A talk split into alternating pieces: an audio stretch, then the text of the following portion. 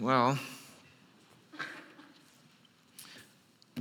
I was going to preach on tithing, uh, practical and useful message, I think, but it's got to wait for another time, does it? It isn't appropriate to talk about giving on a day, on a week with such sorrow. Is God good? Does He answer prayer? On Tuesday, we had a funeral for Margaret Dinas. On Friday, a funeral for Elizabeth Strecker. And last night, John Chisholm passed away. Five days and faced with death every day. I got home from being out of town yesterday evening about 7 o'clock and had two messages waiting for me one from Jerry Spence, one from Chris Swangbird. Just letting me know that John was in the hospice and just for my own information. Um, I planned to see John this afternoon, but Chris said he probably has hours to live. So I went to see Linda and turns out the boys and John. I drove over around 8:30 and was told that John had passed on, that he had died. Linda was very much at peace yesterday. She walked me into the room where John was laying and we talked for 10 or 15 minutes about John's passing. And Linda said God was very good that they had together arrived at the conclusion that they didn't want John to suffer. And would God take him home? And they prayed to that end. And within the hour, John was gone. Freddie talked this morning about the moment that they were in the hospital room. Freddie read scripture. He prayed with the family. And him and Linda sang a song. And Linda said, We'll never make a duet. But it was beautiful in God's eyes. And it's worth saying, by the way, that Freddie was wonderful last night. He spoke with articulation but with real care. And they got pastoral care last night before I ever got there. So I just want you and you to know that. But even though Linda said that God answers prayer, I couldn't help thinking of the boys and putting myself in their shoes and them wondering if God, in fact, answers prayer because they've just witnessed their father dying in significant pain for a number of weeks and then die of a horrible disease that Linda tears up just saying the word cancer. They watched their mother struggle with cancer herself for 13 or 14 years do they think God answers prayer? And you can't blame them for thinking, no, he doesn't. Margaret has a stroke and probably lay for eight hours or more unconscious before she was found. And a couple of weeks later, she died. Elizabeth Strecker went to a hospice and I visited her on that Friday. And the next Friday, she said, I didn't think it would be this long. And she lived three, maybe four weeks after that, just waiting to die. Wondering was, was taking God so long and wasting away. So, is God good? And how many of you have prayed for a loved one and maybe for yourself and not had an answer? You pray, and it seems like heaven's answer is just gaping silence. Is God good? And we continue to pray, but with no expectation anymore that God will answer, that God will intervene. And even if we could hear and see God and hear f- from his lips that, no, I'm not going to give you what you asked for, it's best, maybe that would be okay. But we don't see him, we don't hear him, and so we're left wondering. So we pray. And we wait, and nothing happens. So does God answer prayer? Is God good? Yes, He is. And there's some things that help me to think through this issue. And I would like to share them with you this morning. If I can turn my page, that would be very, very helpful. First is that God is sovereign, and I am not. God sees the big picture, and I do not. My favorite illustration of this is what if you were looking at a cloth, and hanging off the cloth were threads, loose, messy, ugly. They make no sense, there's no pattern.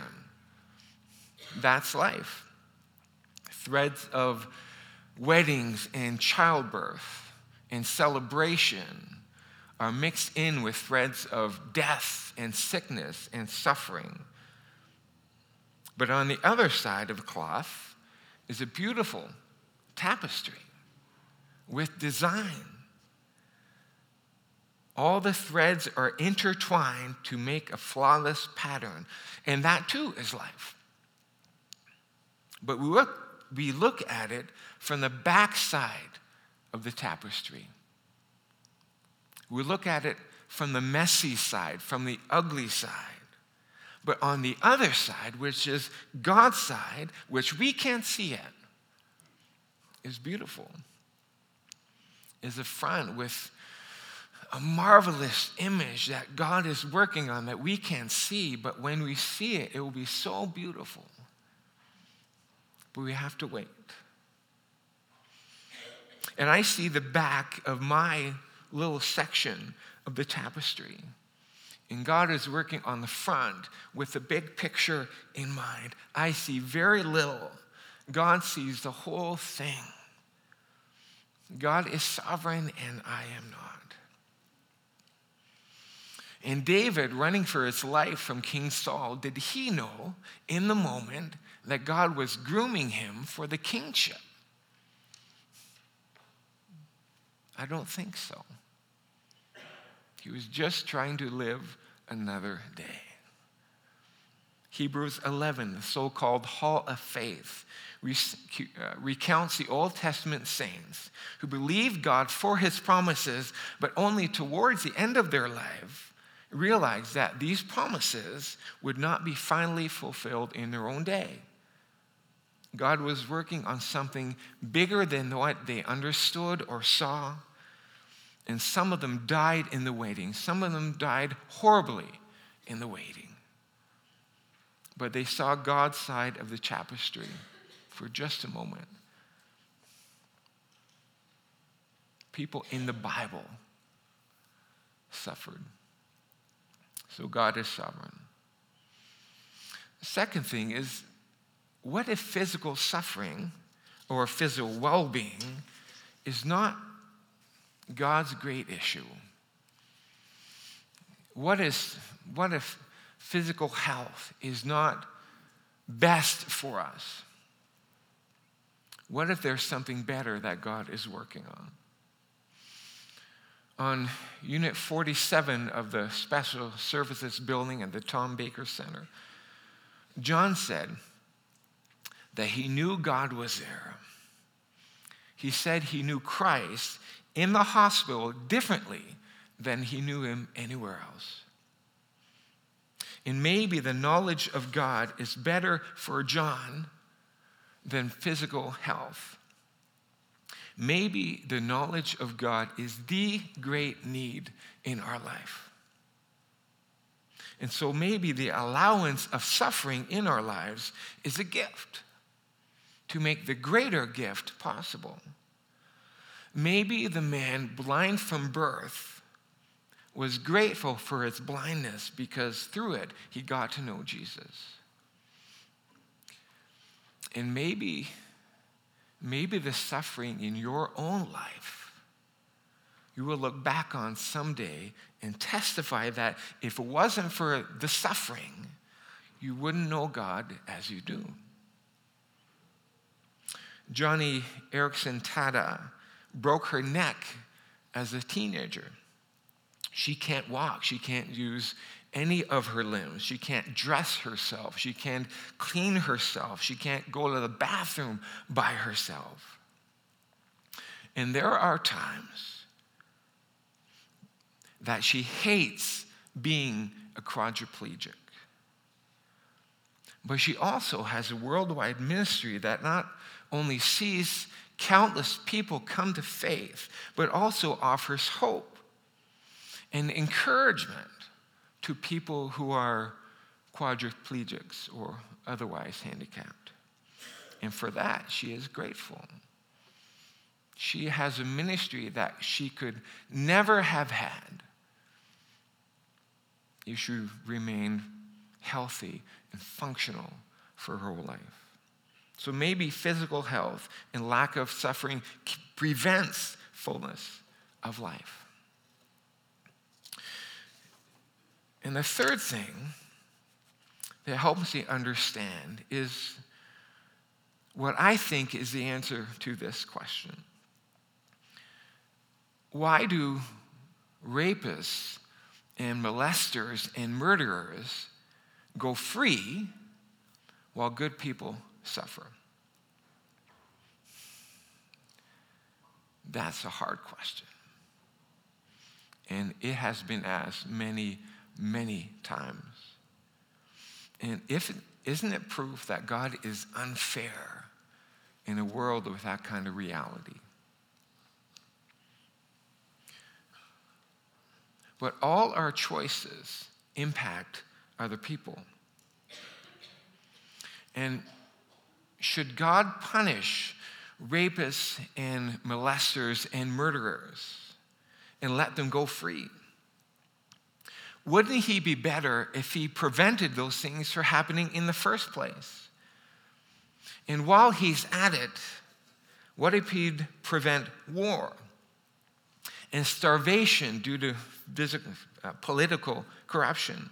In fact, every time a bullet is fired, maybe God would be better off if he made sure it didn't hit anyone. And prevent drunk driving accidents and strokes and the drug dealers and people from drinking too much and make sure addicts didn't hurt their families and so on. Where does it stop? John said, I'm not surprised I have cancer. Paraphrase. I'm not surprised I have cancer. We've done it to ourselves. Pollution, genetically modified foods. We've created the world we live in. And suffering is a part of that world. And suffering is in the world because we have done it. So, is what we want a God who overrides our decisions, eliminating the bad and only permitting the good? Or will we, humanity, take responsibility for it? And besides that, it's simply not true that rapists, abusers, and murderers are getting off scot free. Someday they will stand before God and give account for what they have done, and all sin, all sin will be punished. That's what the psalmist calls for when they speak with a longing for judgment. God, as the judge, will judge evil and stand up for the righteous. Vengeance is mine, says the Lord. It's not that God permits rape and abuse and murder and all these other bad things, but that He will deal with it. And the judgment of God is a terrible thing. And at the end of the day, the innocent sufferer will stand and the wicked will fall. The judgment is not now, but it will happen. It will happen. So these things are true. God's sovereign, physical suffering is not his main concern, and those who cause suffering will be judged. Great. But what can we hold on to in our sufferings? It's one thing to have these things help us understand suffering and its place in the world. But we need something for our hearts. Is there something that helps us in our suffering? Is there something that we can cling to to see us through our suffering?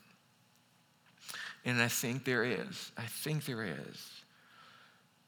And more than I have to tell you, probably, but there's four things. And first, God is with us. And I know that that is a trait that God is with us. God is, God is with you in your suffering. It's going to be okay. But God is with you in your suffering. I talked on Tuesday from Psalm 23 and the verse, though I walk through the valley of the shadow of death, I will fear no evil because I know you're with me. I know you're waiting on the other side. And when I get through, you'll be there. No. Even though I walk through the valley of the shadow of death, I will feel no, feel no fear no evil because I know that in a second you'll lift me out of there and I'll be okay. Even though I walk through the valley of the shadow of death, I will fear no evil because you are with me. You are with me. God walks with us. He holds our hand and walks all the way through the valley. The second thing is that God knows suffering. He knows it. God the Son, crucified. Remember that this morning. Nailed to a cross with all his friends abandon him. His enemies at the foot of the cross saying, If you're God, just come down. We'll believe. But the worst suffering is that he felt abandoned by his Father, God. And nobody on the planet has suffered more than Jesus did. God the Father knows suffering. His Son died for us. He knows what it's like to lose a loved one. He understands. He suffers. This is our God. Third, the eternal perspective of suffering. 2 Corinthians chapter 4. If you're a highlighter, highlight this. 2 Corinthians chapter 4, verses 16 and following. So we do not lose heart. Though our outer self is wasting away, our inner self is being renewed day by day. For, and get this for this light and momentary affliction is preparing for us an eternal weight of glory beyond all comparison. As we look not to the things that are seen, but to things that are unseen. For the things that are seen are transient, but the things that are unseen are eternal. For we know that if the tent, that is our earthly home, our bodies, is destroyed, we have a building from God a house made not with hands, eternal in the heavens. For in this tent we will groan, longing to put on our heavenly dwelling, if indeed by putting it on we may not be found naked. For while we are still in this tent, we groan, being burdened. Not that we would be unclothed, but that we would be further clothed so that what is more mortal may be swallowed up by life. He who has prepared us for this very thing is God, who has given us the Spirit as a guarantee.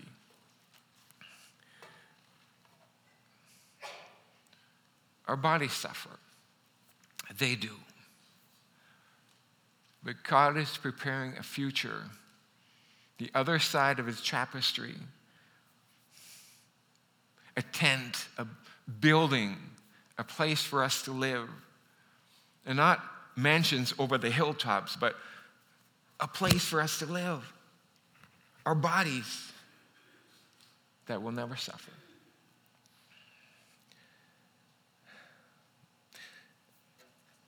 If you have ever had a baby, you know what I'm talking about. In the process, it's very, very painful, I hear.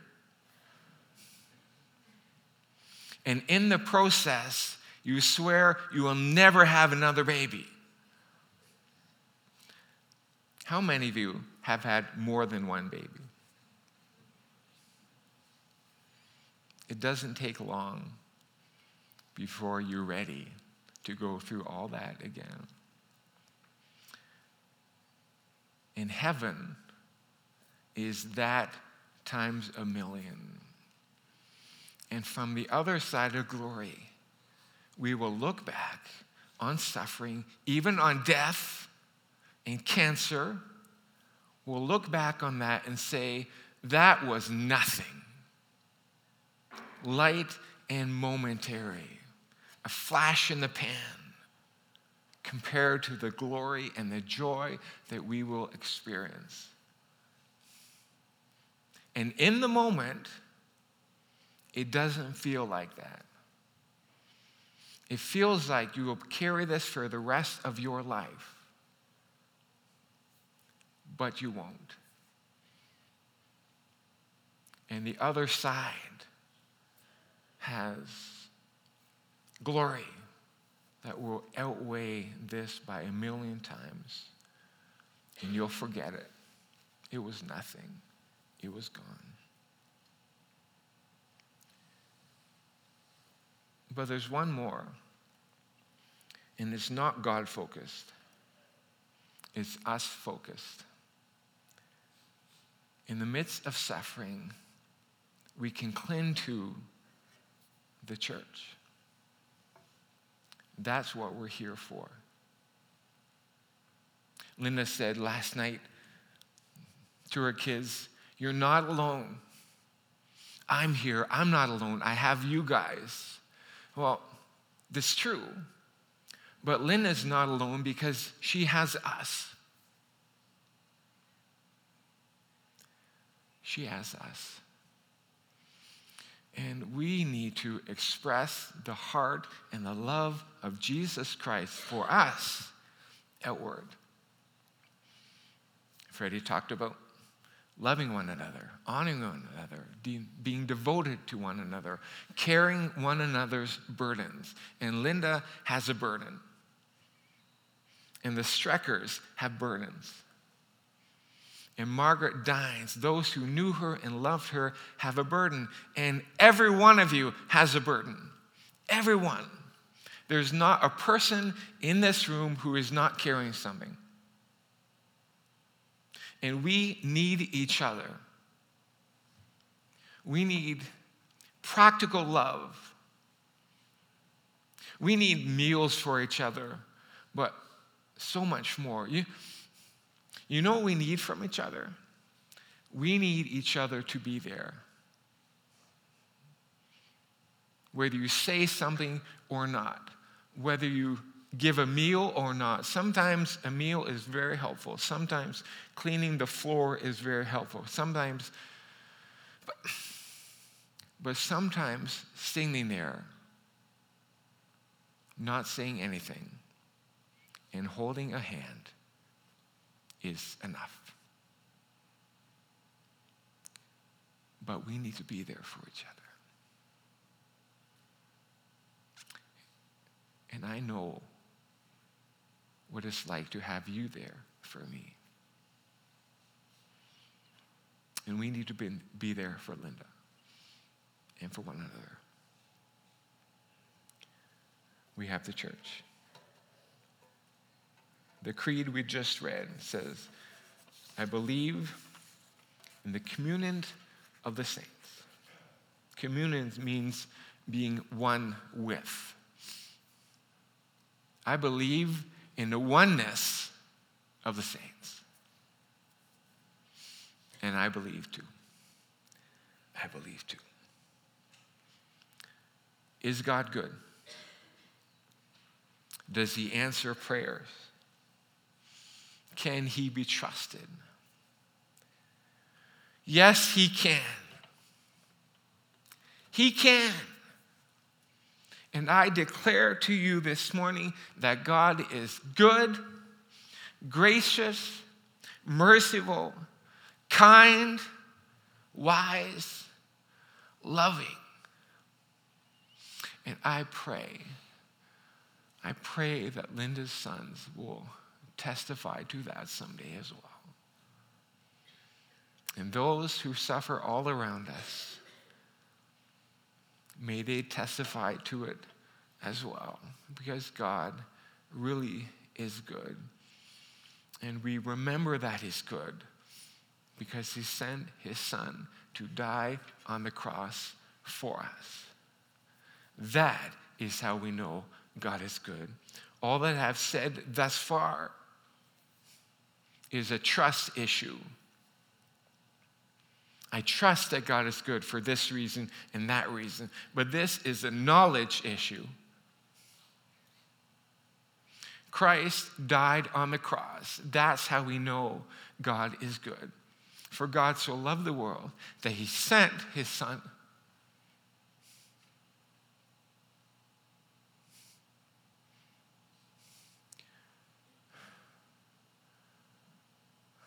What, we, what did we sing? I think we sang Romans 5, verse 8. God so loved us that he sent his son. This is love. While we were still sinners, Christ died for us. 1 John, verse 4, 4 verse 9 and 10. God sent his son as a propitiation, as an atoning sacrifice for us. That's, what, that's how we know what love is. Not that we love God, but he loved us and sent his son. 1 John 3, verse 8. This is how we know what love us. Love is Christ died for us. It's the cross. That's how we know. That's how we know. And because of the cross, we will see the tapestry from the other side someday. And we will know that God does all things well. All things well. And I really hope that this is a comfort to you. That God is good. That God does answer prayers, that God is loving, that God is there. Let's pray.